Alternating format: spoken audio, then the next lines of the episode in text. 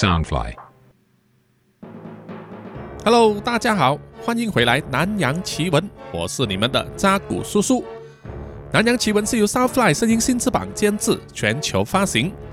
本集的录音时间呢是在二零二二年的二月二十八日，是二月的最后一天。那么在录这一集和上一集之间呢，就发生了非常重大的事件啊，就是俄国入侵乌克兰了。那么打了整个星期之后呢，到我今天录音为止啊，我所知道的消息呢，就是整个入侵的行动局势有所反转啊。俄国呢，它的攻势受阻，并且没有办法攻下乌克兰的首都基辅。而乌克兰总统带领人民呢，顽强的反抗啊，也起了效果了。就是人民都选择站起来呀、对抗这个社会主义的侵略，维护自己的家园。我也读到好几则非常感人肺腑的新闻，有年轻的爸爸呢和妻子和女儿告别要上战场，也有八十岁的老人呢自愿从军要去抵抗俄军，也有年轻的士兵为了争取时间，牺牲了自己，引爆炸弹啊，炸毁了一条桥梁，阻止了俄军的进军，这一些都是非常感人肺腑的事情啊。当然，同一时间我们也见证到这个中共的态度哈。战争一开打呢，就有大量的小粉红啊，还有那一些官媒呢，就出来洗地了，说俄国不是侵略乌克兰啊，只是要收回他们的土地啊，帮助他们解放他们，就是长年以来他们用在呃中国要收回台湾的那一套说法。当然，战争打了几天，俄国的形势不对之后呢，中国的态度也尴尬了哈，自己呢拿石头砸自己的脚，现在呢都不敢表态。而我个人当然是非常不耻的，就是有不少的马来西亚华人啊，我在 Facebook 上看到不少，就是这一些人呢都是支持中国的哈，支持俄国出兵，他们觉得整件事都是美国在搞事。现在已经是到了二零二二年了。全世界每个人都有立场上啊、意见上、政见上的不同。我们活在世界上都是为了求同存异啊。现在讨论的并不是两个人在打架，受伤的就只是两个人呐、影响很有限。战争呢，就是把两国人民扯进去一个泥沼里面。不管如何呢，首先发动战争的人就是不对啊。先撩人者贱啊。普丁把俄国人和乌克兰人的生命呢，都放在赌桌上赌一盘大小。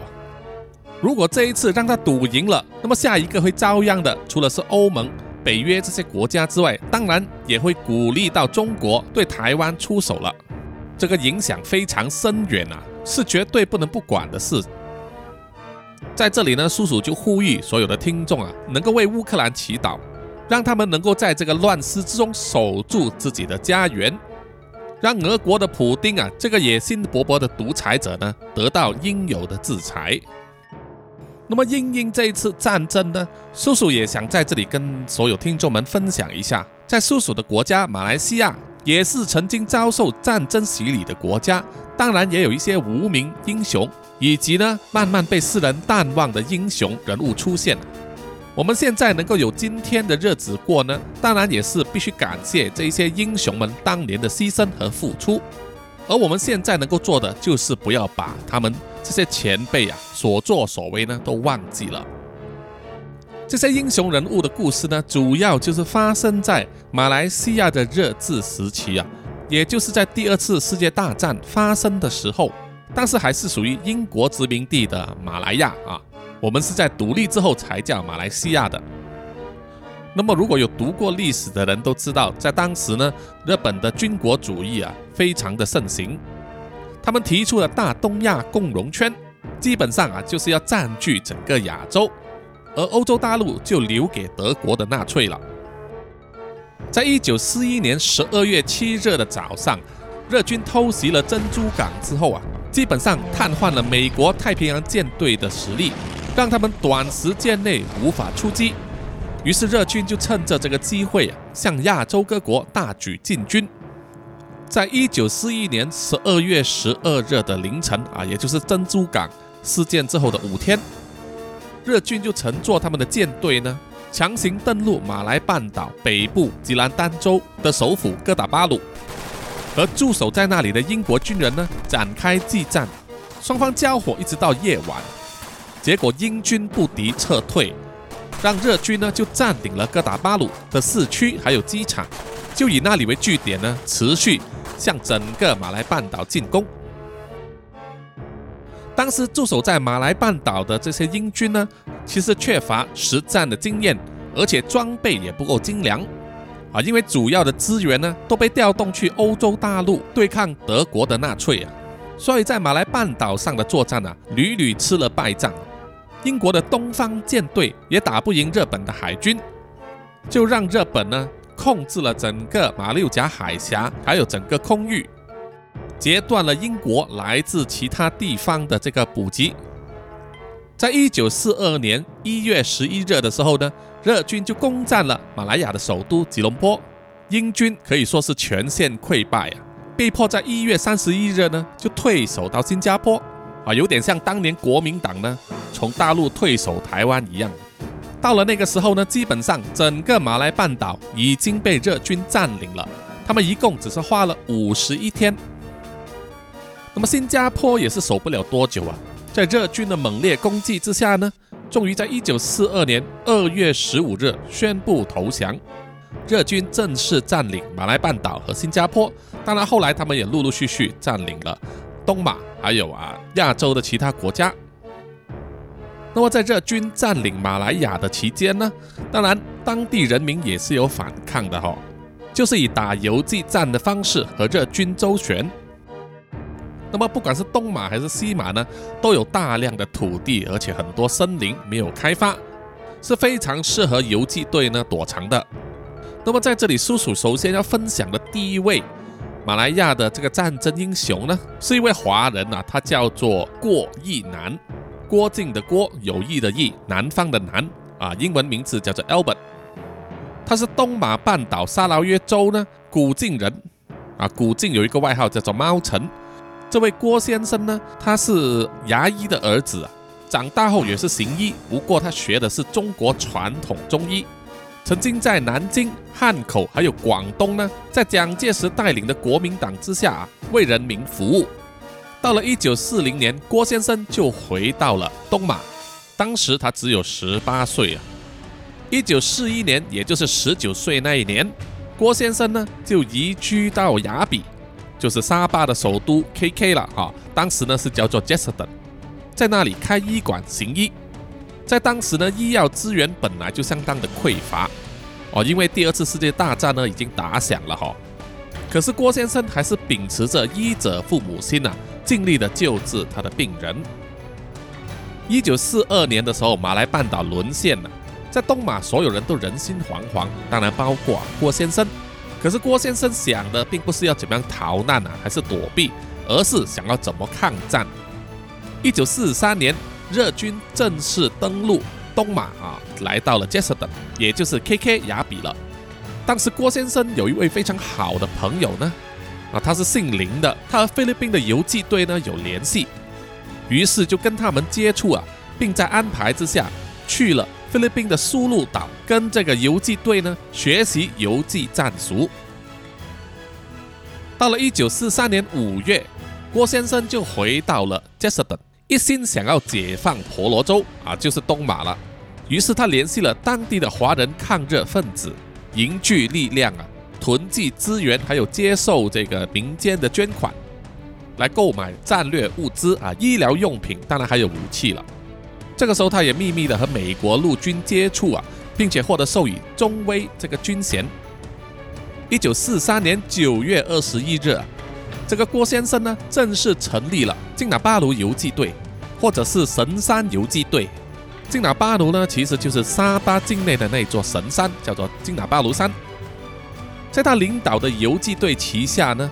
除了集合华人之外啊，也有东马当地的土著啊，包括苏禄人。芭蕉人、都顺人，还有锡克人等等啊，这些当地的土族呢，都是一等一的啊猎头族战士哈。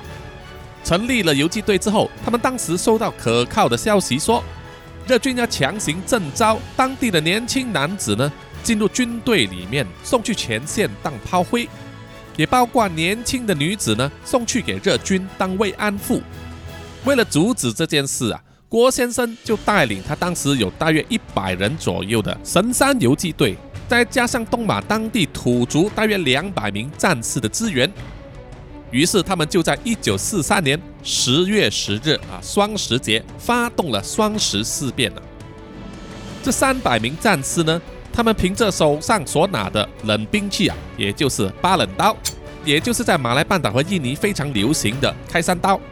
而土族使用的当然是他们惯用的长刀，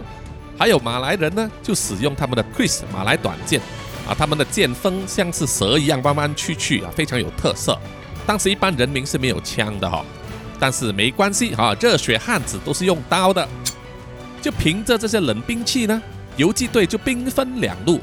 一批就去偷袭位于多阿兰、多阿兰还有蒙嘎大这两个地方的日军基地。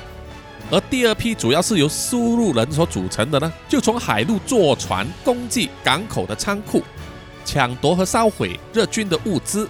啊，就好像那部电影《神鬼奇航》啊，《Pirates of the Caribbean》一样。这三百名游击队的声势啊，可以说是无人能挡啊，就像是那部对抗波斯人的三百名斯巴达战士一样啊，非常的勇猛。这个在双十节发动的攻击事件非常成功，日军伤亡人数大约有八十到九十人，并且失去了杰瑟等、多兰还有蒙嘎大这三个据点，让游击队给占据了，在当时是非常鼓舞人心的胜利啊！可是胜利的滋味呢，并不长久啊，因为怎么说，游击队的装备呢还是比较落后啊，没有枪，没有炮弹。所以败退的日军就从古晋调派大批军人过来支援，强攻这三个地方，就迫使游击队呢退守到蒙嘎大的山上，然后一直以游击的方式呢，趁着夜晚去偷袭日军士兵，令当时的日军呢感到风声鹤唳啊，每个人都怕晚上出来站岗啊，怕站着站着头就没有了。这个神山游击队的抗争持续了两个多月。日军都拿他们没有办法，于是只好改变策略了，就发出威胁说，如果游击队不投降的话，他们就会杀死四百名乡村的村民。遇到这种情况，当然是一个非常艰难的抉择了，到底是要保全自己，还是保全四百名无辜的村民呢？到最后，郭先生和好几名游击队的重要成员就决定投降。他们很快就被扣押在巴都迪哥监狱啊，在这个监狱里面，还有另外一百七十五名普通人呢，都是无缘无故被抓，或是被关上莫须有的罪名而入狱的。到了一九四四年一月二十一日，日军就决定处决这些被关押在监狱里面的抗日分子啊，就选择了在巴达加斯这个地方执行死刑。郭先生就和另外四名游击队的头领呢。被判以武士刀砍手之刑，而其他的囚犯就被枪毙，或者是来复枪上的刺刀刺死。郭先生死的时候只有区区的二十三岁。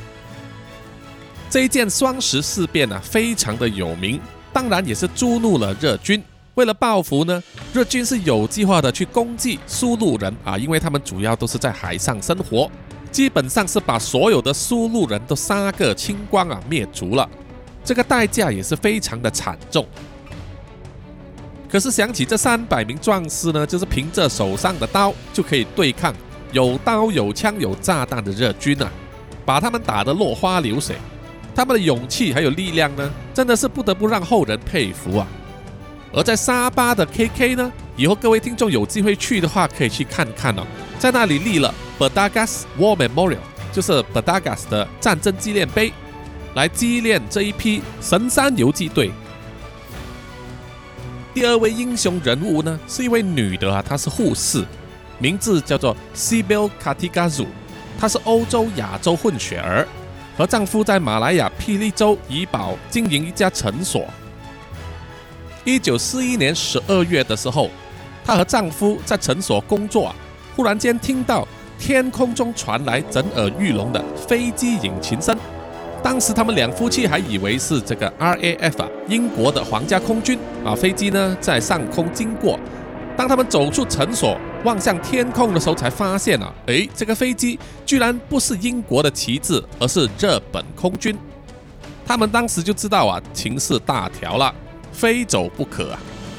西表的丈夫当时呢，还是满腔热血啊，他临走的时候还拿了一柄锋利的手术刀，藏在他的屁股架缝之间。而叔叔实在无法想象啊，怎么藏进去啊？可能他的屁股肉很多啊，很厚，可以夹得住吧。那么西表和她的丈夫呢，就离开了怡保，逃到一个小镇啊，叫做巴半，在那里暂时定居，继续为人民提供医疗服务啊。而且在家里的周围呢，开始种地，自己种食物啊。如果当时他们两夫妻就这样子种田，与世无争的话，可能他们可以活到一百岁也说不定啊。当然，历史证明了他们并没有这样子做。西表和她的丈夫呢，非常不爽日军呢。侵略了马来亚，干扰了他们和平安宁的生活。于是他决定要为了抗日而出一份力。他能做的其中一个工作啊，就是使用他藏在家里面的一个老旧的收音机啊。在当时呢，你要使用收音机，必须获得日军的批准啊，因为日本人统治马来亚的时候，就是不要让你接触到外面的资讯。这种做法呢，和现在中共啊建这个网络防火墙是完全同样的功用啊。所以 C 表呢就偷偷藏了一个在家里啊，用它来收听来自呃英国 BBC 的广播，接受最新的世界动态啊。那么为了不让日军怀疑啊，他家里藏有收音机，或者在言谈之间泄露了这个秘密啊，于是他就给家里的收音机取了一个名字，叫做 Josephine 啊，就好像是一个邻家女孩的名字啊。于是呢，他就不断。利用他从 Josephine 那里所得到的各种世界大事还有资讯呢，转达给当时的抗日组织，叫做马来亚人民抗日军团，而且呢，还将他们的家里啊改装成给予受伤的抗日士兵休养和治疗的地方，确实是很伟大啊。可是他们做了一段时间之后，行迹还是败露了哈，就被日本的宪兵啊，叫做 Campay Tai。也就是日本的秘密警察了，拆穿了啊，把他逮捕了，然后投进到巴杜嘎加的这个监狱里面。巴杜嘎加中文译名就是石头大象吧？哈，石头大象监狱。在那座监狱里面，西表呢就被里面的日军百般折磨，严刑逼供。除了一般的殴打、拳打脚踢之外，还使用烧热的铁棒去烫他的身体。还有一种外号叫做“东京限酒”的水刑，就是使用水喉管呢往你的肚子里面灌水啊，撑大了你的胃啊，再替你的肚子让你呕吐出来啊，非常的难受。还有呢，就是拔指甲之刑了啊，把他手上的每一根指甲都拔掉。还有用脚呢踢他的下巴，导致他的下颌骨呢脱臼，最后还打断了他的脊椎骨啊，让他的下半身瘫痪。日军对西表这个女流之辈施以这么多毒辣的言行啊，就是要他供出有关抗日军的情报。而尽管西表身体受到百般折磨，他还是一个字都没有说。于是接下来啊，日军就变本加厉，把西表五岁的女儿吊在一棵爬满红蚂蚁的树上，让小小年纪的她就遭受到蚂蚁的啃咬，甚至最后还恐吓说。要把他的女儿活活烧死，即使到最后他的女儿还是被杀死啊，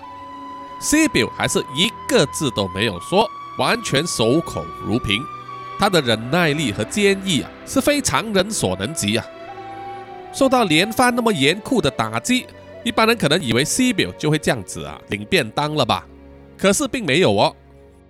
他就好像女终极战士一样啊，一直活到。一九四五年，日军投降之后，啊，被英国人救出来接受治疗，并且还在之后的军法审讯上呢当证人呢，控告那些对他严刑逼供的日军军官。所以说，西表如果不是铁铮铮的女汉子的话，我实在想不出别的形容词了。不过那个时候她的身体已经非常的虚弱，上庭之后几个月，她就一世长辞了哈。不过。在西表女士临终之前呢，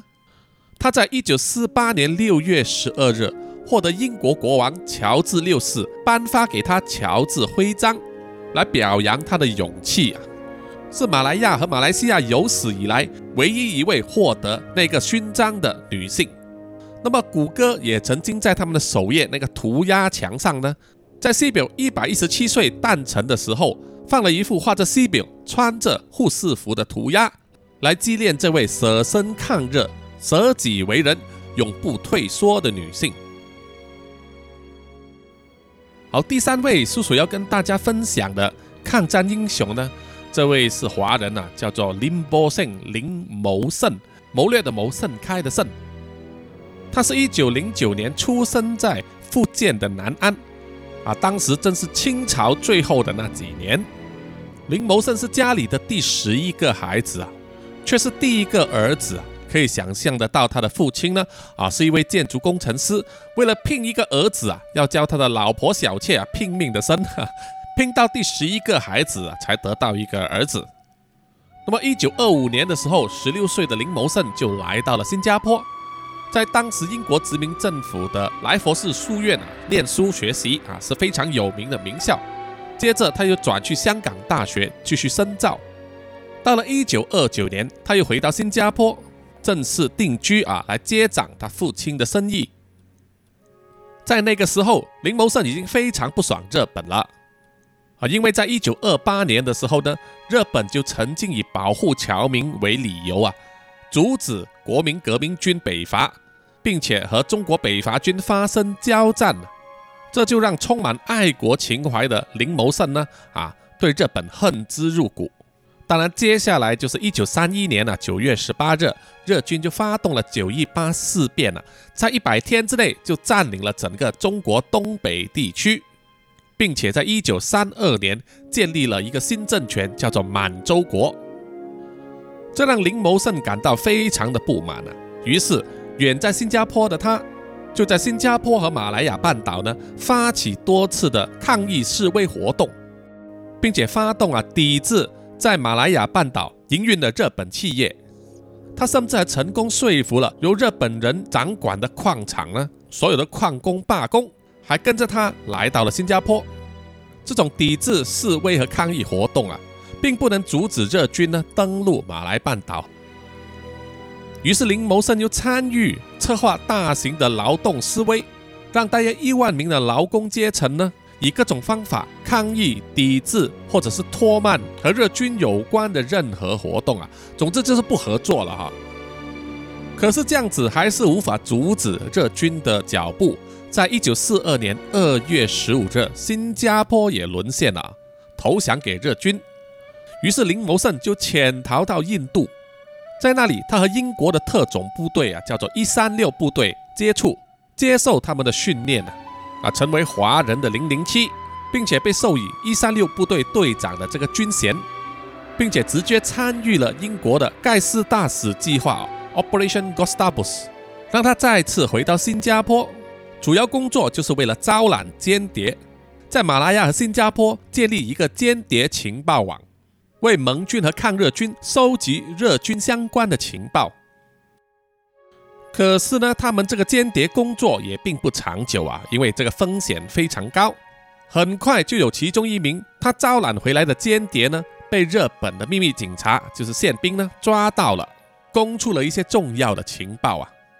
但是林谋胜被抓到呢，并不是因为他的行踪败露啊，而是因为在一次路检的时候，负责检查的日军看上了林谋胜手上所戴的那只手表。哦，在当时呢，手表这个玩意还是非常高档的哈，不是一般人可以拥有。那名日军士兵就随便找了一个理由，逮捕了林谋胜，然后抢去了他的手表，把他丢进了监狱里面啊，就是那个巴杜嘎架石头像监狱了，就是之前叔叔所说那位西表所被关押的同一座监狱。在那里啊，当然少不了一阵毒打，还有严刑逼供。可是林谋胜。同样没有吐露半个字啊，在被关押期间，也没有乖乖的坐在那里啊。他曾经为了关在一起的狱友呢，发动抗议活动啊，要求将分给他的那一份木薯呢，分给其他的狱友啊。在日治时期呢，做监牢的话，他们只给你吃木薯啊，因为木薯非常便宜，每天就是一小块啊，就是吃你不饱、饿你不死的那一种。林谋胜在被关押期间就得了这个痢疾，这是一种呢吃了不干净的水或者食物得到的哈细菌感染的病，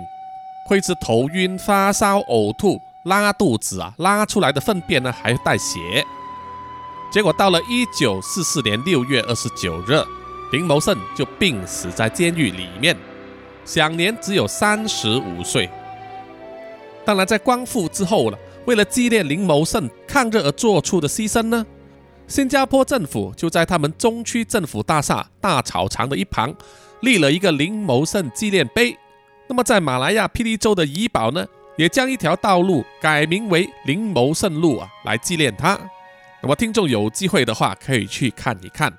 而国民党呢，啊，当时的国民革命军也有追封林谋胜啊做陆军少将。好，在接下去说之前呢，请让叔叔啊来一段夜配。在这里要推荐给听众朋友们的这个产品呢，是台湾专业沙龙新创品牌啊，W N K，他们的明星产品啊是迟来的礼物系列。包括有洗发精和润发素，还有另外一个就是许愿精灵沐浴露了。他们的产品主要成分有医美等级的仿生三生态、五生态、六生态、黄金悬浮花、氨基酸、小麦蛋白、锁水磁石、金盏花，再加上法国进口的香精，所以使用之后啊，味道非常的芬芳，又不会太过刺鼻啊，刚刚好。用过之后啊。一定是信心满满啊，会让你发自内心的喜欢。单价呢是从新台币五百九十九起啊，使用南洋奇闻的专属链接购买的话，可以享有两件九折、三件八五折，通通都免运费。你可以选择宅配到府，或者是去超商取货，非常非常的方便啊。W N K 洗护组合呢，真的是台湾好产品啊。希望各位听众能够多多支持，而使用南洋奇闻本集 Podcast 资讯页里面的南洋奇闻专属链接，点击进去啊，就能在网上购买了。谢谢大家啊，谢谢。好的，非常感谢大家呢，就耐心听完这个夜配啊。如果听众们有需要使用洗发水、护发素还有沐浴露的组合的话，就是请考虑呢支持叔叔使用专属链接选购 W N K 洗护组合哦，谢谢大家。那么接下来叔叔要分享的这一位抗战英雄的事迹呢，他是一位不得了的人物啊。我们都知道每个人呢都会擅长某一些类型的工作，比如说战士就是善于上战场战斗，谋士呢就是非常聪明啊，善于计划。未雨绸缪，运筹帷幄，决胜于千里之外。那么第三种人可能是很有口才，很有个人魅力，可以凝聚人心，提高士气，并且能够吸引更多的同道中人啊参与。那么有某些人呢，就兼备战斗力、谋略，还有个人魅力啊。这种人根本就是异世界里面的勇者，还有现实世界中英雄的材料啊。叔叔在这里就要分享这样一位英雄人物啊，他的名字就叫做 Yob Mahidin。y o Mahidin 就是这样子一个文武兼备的人。他出生于一九一八年二月二十日，年轻的时候已经是雏量级拳击赛的周选手。啊，我们都知道呢，拳击赛是以体重来分级的。那么雏量级呢？体重就是限制在五十二点二公斤到五十三点五公斤之间。马伊鼎是周选手啊，拳击功夫一定很不错了啊！你不会想要跟这样子的人打架哈。那么他本身也受过高等教育，曾经当过安顺和嘉颖两个小地方的治安官啊，差不多是警长的位置哈。后来再被升职成为瓜拉里比斯的副总警长。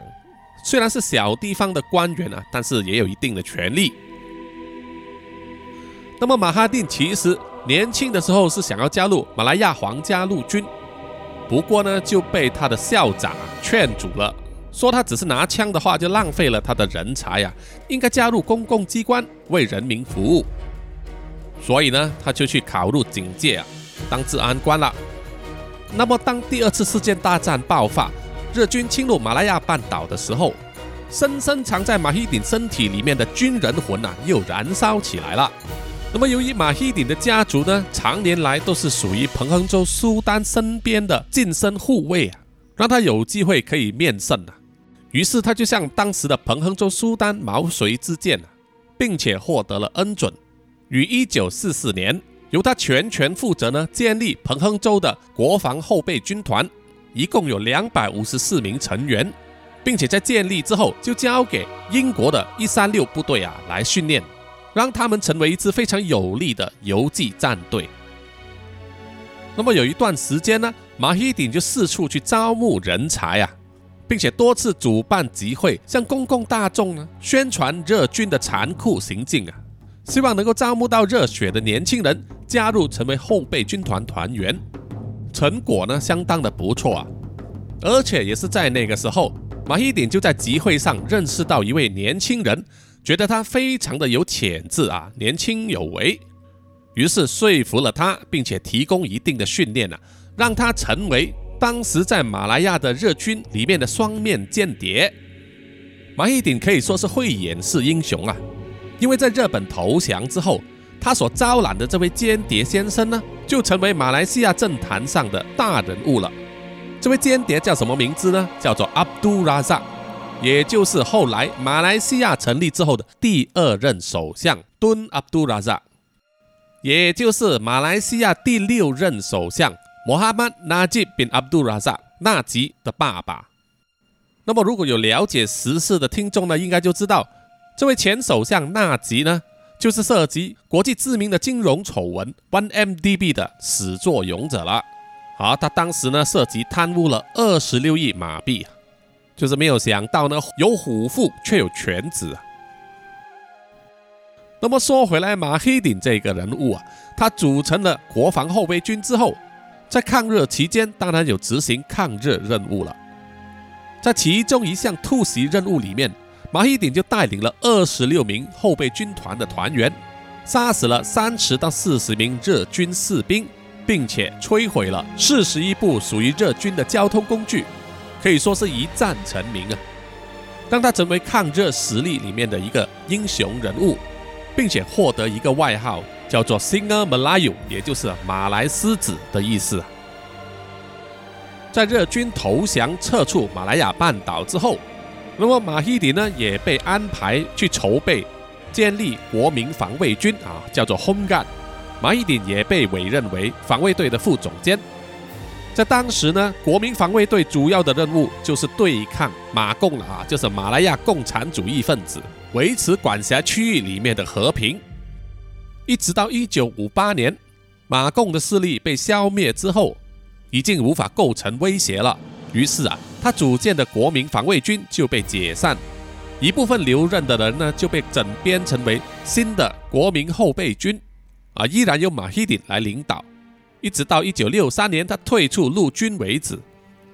马哈鼎在一九九九年逝世啊，终年是八十一岁。他的人生就成为了马来西亚陆军的楷模了。那么最后，叔叔要跟大家分享的这位英雄人物呢，他的事迹也相当的壮烈啊。他的名字叫做阿南宾塞迪啊，中文我们可以叫做阿德南。一九一五年出生在雪兰莪州的嘉颖啊，嘎将这个地方，他是属于米南加堡人的后裔啊。米南加堡人是来自印尼，可以说非常的骁勇善战。在以前马六甲王朝时代呢，啊，从印尼的米南加堡人呢，常常就会带兵来攻打马六甲、啊柔佛这些地方。那么阿德南出生的家庭呢，他是长子啊，他还有两位弟弟，他们三兄弟都参了军。差别就是阿德南进了陆军，而他的两位弟弟则参加海军，并且登上了一艘叫做 HMS b l a n d o 的军舰里面服役。这艘军舰在前往澳洲的途中呢，被日本的军舰攻击而沉没。其中一位弟弟阿曼死亡，而最小的弟弟阿马鲁拉呢，则存活下来，并且活到现在。阿德南年纪轻轻就结了婚。他的太太是一位伊斯兰教教师，他们婚后生了一个女儿，不过夭折了。后来再生了两位儿子。在回忆录里面呢，阿德兰的儿子莫达回忆起自己的父亲啊，说他是一个不苟言笑、非常有纪律、严以待己、宽以待人的人。简单来说，就是一般的严父了。在一九四二年日军入侵马来半岛之后，因为英军和马来亚陆军无法抵挡日军的攻势，节节败退，让日军从马来半岛由北而南下，占领了整个半岛。而英军和马来亚陆军呢，则退守到南部的新加坡，准备坚守啊，做殊死之战。在当时，阿德南手下就带领着四十二名陆军士兵，并且负责驻守在 Bukit Chandu 啊，也就是中文叫做鸦片山的一个山岭啊，叫做 Pasir Panjang Ridge，就是叫做长沙岭。在一九四二年二月十二日到二月十四日期间，他们就遭受到了日军的猛烈攻击。阿德南手下的四十二名士兵啊。纵使面对人数超越他们十倍以上的日军士兵，依然没有退却啊，而是奋勇抗战，拒绝投降，坚持要战到最后为止。他们就借助山地的优势，挖出壕沟和山洞啊，用来躲藏，以偷袭和游击的方式来抵抗啊，充分发挥了山地的易守难攻的优势，让攻打过来的日军感到老鼠拉龟，无从下手。在战斗期间，阿德南也识破了日军的阴谋，就是发现呐，有日军士兵试图假扮成为彭加普人，要潜入马来亚陆军的基地，啊，被他发现了。在这里呢，叔叔要稍微科普一下，彭加普人啊，就是本加币，他们大多数是来自巴基斯坦还有印度的彭泽普省。他们和一般印度人不同啊，他们皮肤比较白，而且有标志性的大胡子。头上缠着头巾，常用的武器是又长又弯的弯刀。他们信奉的是锡克教和印度教，所以有些人认为他们是锡克人，但是不是全部哈。在英国殖民地时期呢，当占领印度之后，就征召了大量的彭泽普人啊，以雇佣兵的方式，随着英军去到世界各国各个殖民地啊。因为彭加普人呢非常善战，忠心耿耿，是不可或缺的战力。在各个曾经被英国殖民的地方，都可以找到彭加普人的后代啊啊，比如说香港啊、马来西亚、新加坡这些地方，最常见的就是当保安人员、警察或者是银行守卫了。那么话说回来，当时阿德南是怎么样发现日军的这个诡计呢？这是因为啊，他看出了行军的蹊跷啊。阿德南本身就是隶属于马来亚陆军，是受英军训练的。那么英军在行军的时候呢，所使用的马车是用三匹马来拉的，而当时那一批由日军假扮的彭泽普人呢，这是用四匹马来拉车，那个是日本人的方式，所以就被阿德南识破了啊，让他可以通知总部，起了提防之心。那么日军因为无法正面进攻，于是就改变了策略，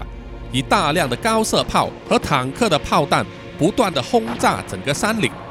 希望能够把那些躲藏在山洞和壕沟里面的陆军士兵啊炸死。而这段时间里面，阿德南的士兵他们也面对物资短缺的问题啊，他们缺少食物、弹药，还有医疗物资。在坚持了两天之后，阿德南和他的士兵们只剩下几颗手榴弹了，已经没有子弹了，被迫使用刺刀啊，就是安装在他们来复枪前端的刀子。来和日军进行肉搏战，但是区区几十名陆军怎么可能是几千几百名日军的对手呢？所以防守的马来亚陆军呢，一个个倒下，阿德南也中了枪伤，但是依旧在战斗，一直到他咽下最后一口气为止，得年只有二十七岁。根据历史记载啊。阿德南确实是在长沙岭那一个战役里面身亡，可是真实的死亡原因却是一个谜团啊，难以考究。根据日军方面的文献记载呢，阿德南是在战败后被抓到，即使如此，他也不愿投降啊，于是就被日军绑在一棵樱桃树上，长达两天两夜，流尽鲜血而死。也有另外一个说法是，他被绑在树上，任由日军士兵以他们来复枪前面的刺刀乱枪刺死。而根据英国的文献记录，还有大量的马来亚文献呢，都指出阿德南死时是被绑在树上啊，头上脚下，死状凄惨。无论如何呢，阿德南就是因为这一次的奋勇抗战，而被新加坡和马来西亚呢都公认为战争的英雄。在新加坡方面，一九九五年就由新加坡总理李光耀呢，在新加坡的肯特冈公园设立了一个纪念碑，来纪念他的英雄事迹。而在鸦片山上，一栋有殖民色彩的独栋别墅呢，就被改建成为这一次长沙岭的战争纪念馆，详细记录了阿德南和他的陆军士兵抗战的事迹。而这个长沙岭的战争呢，也多次。被新加坡和马来西亚呢改编成为电影和电视剧。在二零一九年呢，新加坡也特别发行了二十元新币的纪念钞票啊，钞票的背面就有阿德南以及其他著名人物的头像来纪念他们。对于以上所有在战争时期为了人民的安定和平而做出牺牲的各个人物呢，我们都应该对他们抱有敬仰之心。毕竟和平的代价可以非常的沉重。毕竟在第二次世界大战期间，已经牺牲了七千到八千五百万人了，相当于当时全球人口的百分之三。在现在这个文明社会里面呢，我们都在千方百计要避免战争。毕竟在这个时候啊，一旦开战，要比的不但是各国之间的人力、军力、装备，当然还有财力。还有其他各种各样的要素啊，缺一不可。不是光说你有核弹头啊，就是大玩的哈。核弹头本身也是需要维护和保养的，成本非常非常的高。以苏联这十年来的国力啊，穷到不行的样子啊，只是一只外强中干的狮子。通过这一次俄罗斯对乌克兰的侵略战啊，我们也可以看到俄罗斯的军力到底去到什么程度啊，他们的坦克。有什么威力啊？就是说，潮水退的时候，我们就可以知道啊，到底谁没有穿裤子了。以俄罗斯马首是瞻的中国共产党呢，现在也是非常害怕的哈，因为现在潮水已经退的差不多了，俄罗斯的屁股已经快要露出来，而军事力量永远都在俄罗斯之下的中国共产党呢，啊，他们现在应该是在忙着呢，在沙滩上挖洞啊，要把屁股埋在里面。所以，希望台湾的听众们呢，不要害怕，不要畏惧啊！叔叔非常期望呢，中国共产党会得到啊他应有的报应，被全世界制裁，然后自行倒台的那一天到来。好，本期的南洋奇闻呢，啊，暂时就是这么多，谢谢各位听众的收听。希望大家呢，可以到南洋奇闻的 Facebook、IG、YouTube、Apple Podcast 还有 Mixer 上面给叔叔留言。此外呢，因为南洋奇闻 YouTube 上的订阅人数非常少啊，希望大家可以帮帮忙，就是去那边按一按订阅啊，帮助冲高这个人数啊。叔叔呢是不会发什么乐色信息给你们的哈，叔叔最讨厌那种东西了。现在叔叔呢只是希望啊，在二零二二年呢能够冲到这个 YouTube 定下的呃一千名订阅人数，还有四千小时的播放时间，才能开启有广告收入这个功能啊。所以希望各位听众呢，可以帮个忙啊，去点一下，对叔叔来说是非常有帮助的。谢谢大家。好，接下来呢就是念出听众们的留言时间。首先是在 YouTube 上啊，这位听众呢，他的名字是苏联文啊，我看不懂，他只是留言说：“叔叔辛苦了，You are the best。”科幻未来故事算是新的题材。创作故事有很多想象空间，啊，谢谢你的支持啊！它是针对第一百三十六集呢那个世纪末救世主啊所发表的感想。接下来就是在 IG 上的留言啊，针对同一集，呃，这位听众 AKA 六幺六就说，叔叔讲的大猫王感觉像是游戏《生化危机》的场面哦，产品请到叔叔叶配很划算，完全自录了，哈哈！啊，谢谢你，谢谢你。呃，确实呢，叔叔呢其实也是《生化危机》的这个粉丝。当年第一代的时候啊，就重复玩了很多次啊。尤其是我记得第一次进入那个大宅的时候，被一只狗从窗口扑进来啊，那个画面啊，吓了好几次啊。后来比较可惜的就是，好像是从第四代开始就没有玩了。这个是因为呢，叔叔没有这个家用主机啊，没有 PlayStation，也没有 Xbox，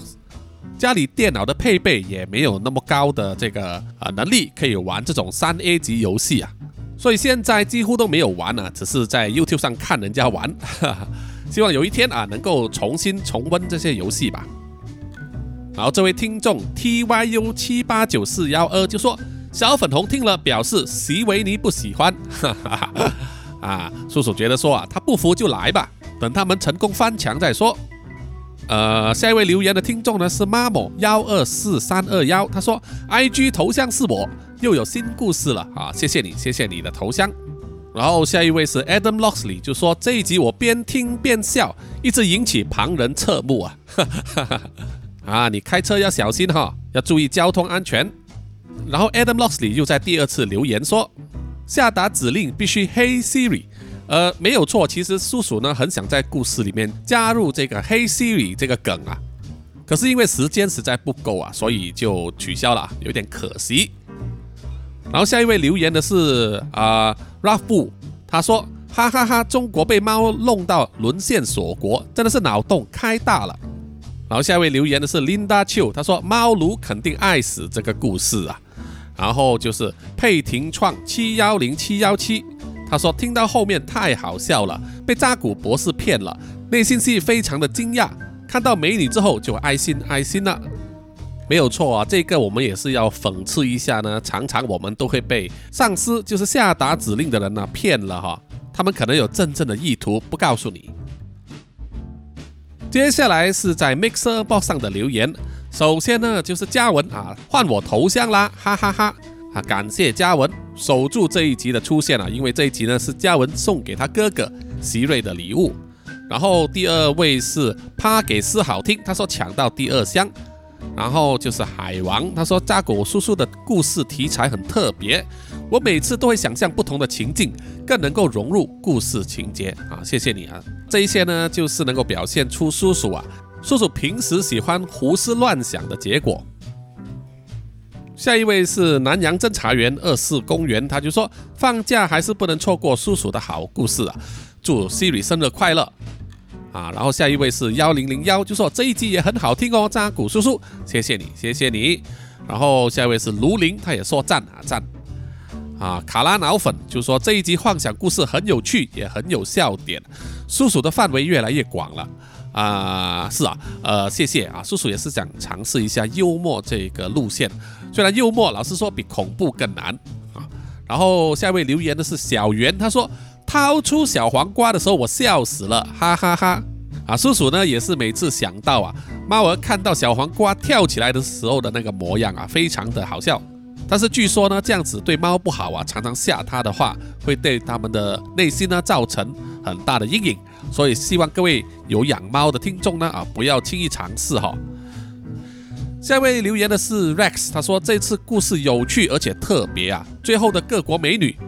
汹涌让我嘴角也不自觉上扬啊。果然男人就是喜欢美女们啊哈哈。当然了，谁不喜欢左拥右抱嘛？而且是在世纪末的时候啊。我相信很多听众呢啊，可能有看漫画的，都一定很喜欢那一部漫画，叫做。周末的后宫吧，哈哈，然后另外一位留言的听众赵家佑就说羡慕 Siri 啊，哈哈哈哈。然后下一位啊南洋侦查员呢苗疆杀人蛙就说忙到忘记来签到留言，来给叔叔刷个存在感啊，谢谢你，谢谢你。再忙也要注意身体啊，要记得吃，记得喝水啊，也要有充足的睡眠。然后下一位是啊南洋侦查员林家达，就说看到世纪末就一直想到北斗神拳，不小心把这两个故事主角融合在一起了，画面还蛮好笑的哦。希望扎古叔叔的宇宙越来越多，再来一个多重宇宙结合啊，组个南洋联盟创造新世界啊，幻想中，哈，谢谢你，谢谢你。呃，确实呢，叔叔在想这个故事背景的时候，确实有一点像是。北斗神拳的那个画面，还有呢，就是呃脑中的 Siri 的那个形象啊，就是长头发、赤身裸体呢。叔叔的另外一个脑中形象就是来自呃一部漫画叫做《暗黑破坏神》啊，Buster 里面的男主角达克了。最后的呢，就是 J.C. Mixer，他说：“那以后发生了世界末日，只有苹果用户能够生存吗？因为有 Siri 啊，呃呃，其实不是啦哈，这个其实只是刚好呢，呃，赞助的那位听众他要的主角名字叫做 Siri，哈哈，巧合而已，巧合而已。那么如果有下一位听众赞助了故事啊，他要把主角名字定成谷歌啊，叔叔也可以来一个哈，哈哈哈。”好，谢谢各位听众的留言，谢谢大家的支持啊！希望这个战争呢不会持续下去啊，让更多的生灵涂炭。希望在台湾的听众呢也随时有这个心理准备啊，就是维尼熊也有可能一天呢就是发狂起来啊，真的派兵空降过来台湾。啊，还有派人呢游泳过来台湾海峡，希望各位台湾听众呢就好好的伺候他们呐，让他们去见海龙王还有阎罗王呢，早一点投胎转世啊，去新的民主国家。OK，好，最后呢，当然是请容许叔叔啊来感谢所有的南洋听众赞助者。首先就是南洋探险家 Jimmy Chin、Johnson Wang、Aaron Yu、Eliza Ma，